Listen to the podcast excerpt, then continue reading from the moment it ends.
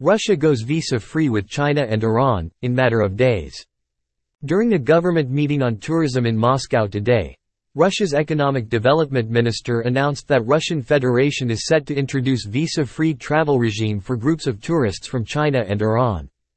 According to the minister, visa-free travel schemes with Iran and China can be unveiled, in matter of days and could have a potential to give a major boost the inflow of foreign tourists into Russian Federation.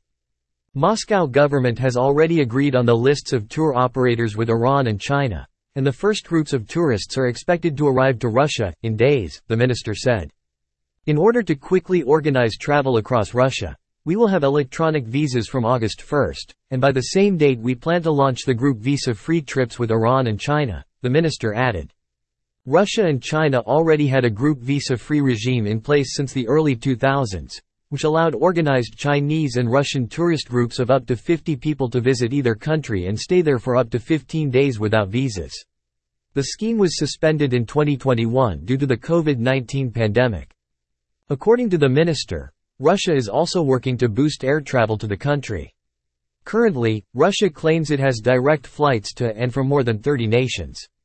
The ministry has been working with its counterparts from Russia's Transport Ministry and Rosaviation Air Transport Agency to introduce new destinations, namely from the Middle East, Asia, and Latin America, the minister added.